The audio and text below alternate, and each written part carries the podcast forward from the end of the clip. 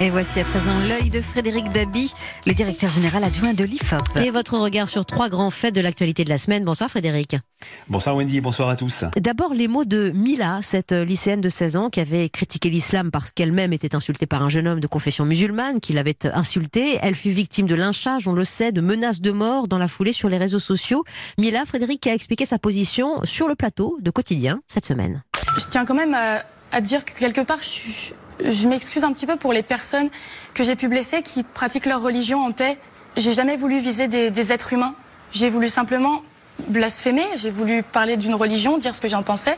Mature, hein, Mila a 16 ans. Pourquoi revenir sur cette séquence, Frédéric Dabi? Oui, je la trouve extrêmement mature comme vous et elle comprend les termes du débat et sur cette affaire que j'ai trouvée révélatrice de clivage et de fracture dans la société qu'on a révélé à l'IFOP à travers un sondage pour Charlie Hebdo. Ça fait plaisir de travailler pour euh, ce euh, journal. Et quand ouais. on regarde les résultats de ce sondage, on voit qu'il y a de la confusion Ouais, euh, chez beaucoup de Français sur les termes euh, du débat. Confusion, je le répète, que ne fait pas euh, Mila. Il y a une confusion entre la question de la liberté de conscience de droit euh, au blasphème, la protection de la liberté d'expression. On voit dans ce sondage que 68% des Français sont d'accord avec une phrase protégeant la liberté euh, d'expression. Le droit français, le fondement de la liberté de conscience n'est pas d'interdire la critique ou même l'injure, mais de protéger la liberté d'expression. Et dans le même temps, 44% approuvaient les propos de Nicole Belloubet. Soyons honnêtes, elle est revenue dessus. Quand Madame Belloubet avait dit sur l'antenne d'Europe 1, d'ailleurs, l'insulte à la religion est évidemment une atteinte à la liberté de conscience, qui était une forme de remise en cause du droit de blasphémer. Mhm. Euh, ce droit au blasphème qui précisément euh, divise l'opinion euh, en deux parties assez égales. hein. C'est presque du 50-50 pour, pour les Français. Mm. C'est tout à fait du 50-50. Nous avons une opinion publique divisée sur le droit au blasphème. Ce n'est pas anodin. C'est un des piliers du pacte républicain. C'est un des traits distinctifs de l'identité politique française. Ça date de 1791, de l'Assemblée constituante. C'est encore un point qui nous distingue, Wendy, par rapport à d'autres pays. En Allemagne, Mm. en Espagne, au Danemark, on peut être poursuivi si on injurie la foi religieuse. Et c'est un chiffre derrière ce 50-50 qui masque de profonds clivage, un clivage de genre. Euh, les hommes sont beaucoup plus favorables ou adhèrent beaucoup plus au droit au blasphème que les femmes. Un clivage socio-professionnel. Plus on est issu de catégories euh, aisées, plus on est favorable au droit au blasphème. Et puis un clivage politique assez euh, intéressant, avec d'un côté les sympathisants de gauche et ceux du Rassemblement national, si Oui. je puis dire, euh, ensemble, qui soutiennent le droit au blasphème. Et donc Mila, par rapport à ceux des Républicains et des Républicains en marche, beaucoup plus réservés. Et cette attitude assez unanime de la gauche s'inscrit en décalage avec beaucoup de leaders politiques de gauche qui ont été relativement silencieux sur l'affaire Mila, voire qui l'ont euh, critiqué? Oui, c'est vraiment un sondage IFOP donc pour Charlie Hebdo qui retraduit, vous le disiez, les, les fractures de la société française.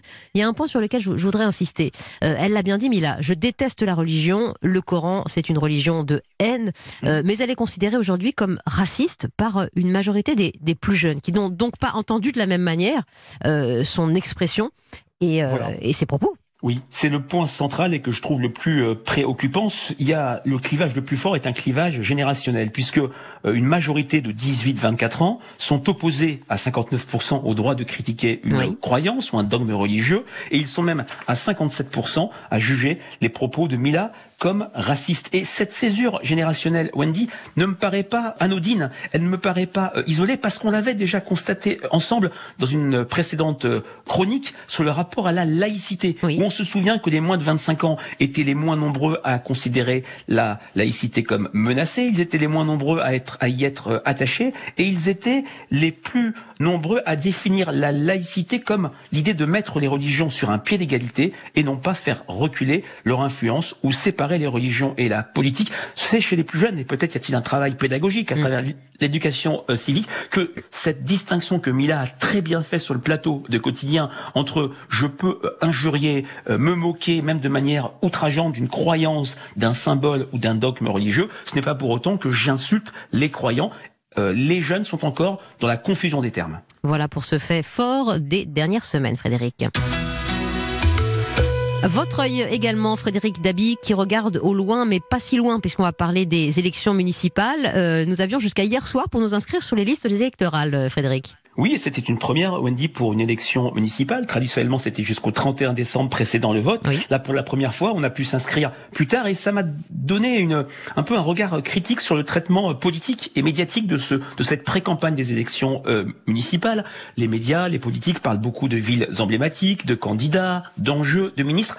Personne ou presque parle de la participation alors que la participation et son corollaire, l'abstention, constituent un élément central pour comprendre un scrutin, avant même de s'intéresser à quel est le rapport de force dans une ville, qui va gagner, qui va accéder à la mairie. Une élection, c'est d'abord un différentiel de participation entre un camp qui va se mobiliser et un autre camp qui va moins aller voter. C'est ce mhm. qu'on avait vu en 2014. Et on a une tendance pour, euh, pour les municipales euh, sur l'abstention et la participation donc? Alors disons-le franchement, le sondage est un instrument très intéressant, mais il ne peut qu'imparfaitement euh, anticiper ce que sera une abstention ou une participation. En tout cas, ce que l'on peut dire avec une certaine préoccupation, c'est que depuis 2001, il y a une tendance net à mhm. la progression de l'abstention à chaque élection municipale. Il y avait 31-32% d'abstention en 2001 dans les villes de plus de 10 000 euh, habitants. C'était monté à 39% euh, en 2014, alors qu'on sait que le scrutin municipal est le scrutin qui intéresse le plus les Français et c'est le scrutin où les Français votent le plus en dehors de l'élection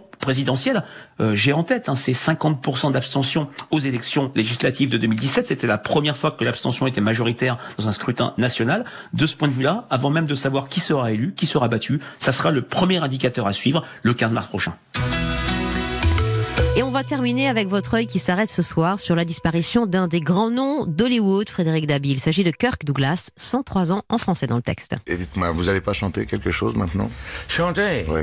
Bah, pourquoi pas? Si, parce qu'on vous a vu chanter dans Va mieux sous les mers. Bien hein? sûr, bien sûr. Dans El Perdido. Vous savez, je n'ai pas eh, le, talent de chanter. Malgré tout ça, je chante de temps en temps. Pour hmm. toi, le ciel est toujours beau. T'aimes le soleil et les oiseaux. Tu te fiches de tout. Moi, je suis jaloux. Ça me rend triste.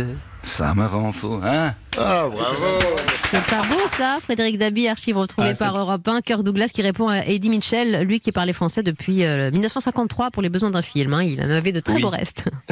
ça devait être dans une dernière séance d'Eddie Mitchell qui passait le mardi soir. Les, les plus anciens ou même les moins jeunes s'en souviennent. Moi, je me souviens euh, euh, également d'un passage à apostrophe chez Bernard Pivot où il avait gentiment tensé Jacques Seguela qui disait que c'était pas vraiment une star. Maintenant, il n'y a plus de débat avec cette longévité 103 ans, avec la diversité de sa euh, filmographie, hein, des westerns. Moi, j'ai un j'ai un faible particulier pour Règlement de compte à Hockey Coral avec oui, Lancaster, les Vikings, des films un peu politiques, hein, les Sentiers de la gloire, avec qui montrent l'imbécilité meurtrière des guerres. Enfin, il y a tellement de choses à dire sur Kirk Douglas. Et puis c'est quelqu'un qui qui maintenant euh, euh, est à la tête, si je puis dire, euh, d'une véritable dynastie, puisque son fils est un grand comédien euh, également. Voilà, je pense que c'est une page qui se tourne dans le dans le firmament des étoiles d'Hollywood. Merci, Monsieur Dabi. Voilà pour cette lecture culturelle et aussi politique de notre actualité, celle qui nous réunit chaque samedi sur Europe 1. Frédéric Dabi. Merci.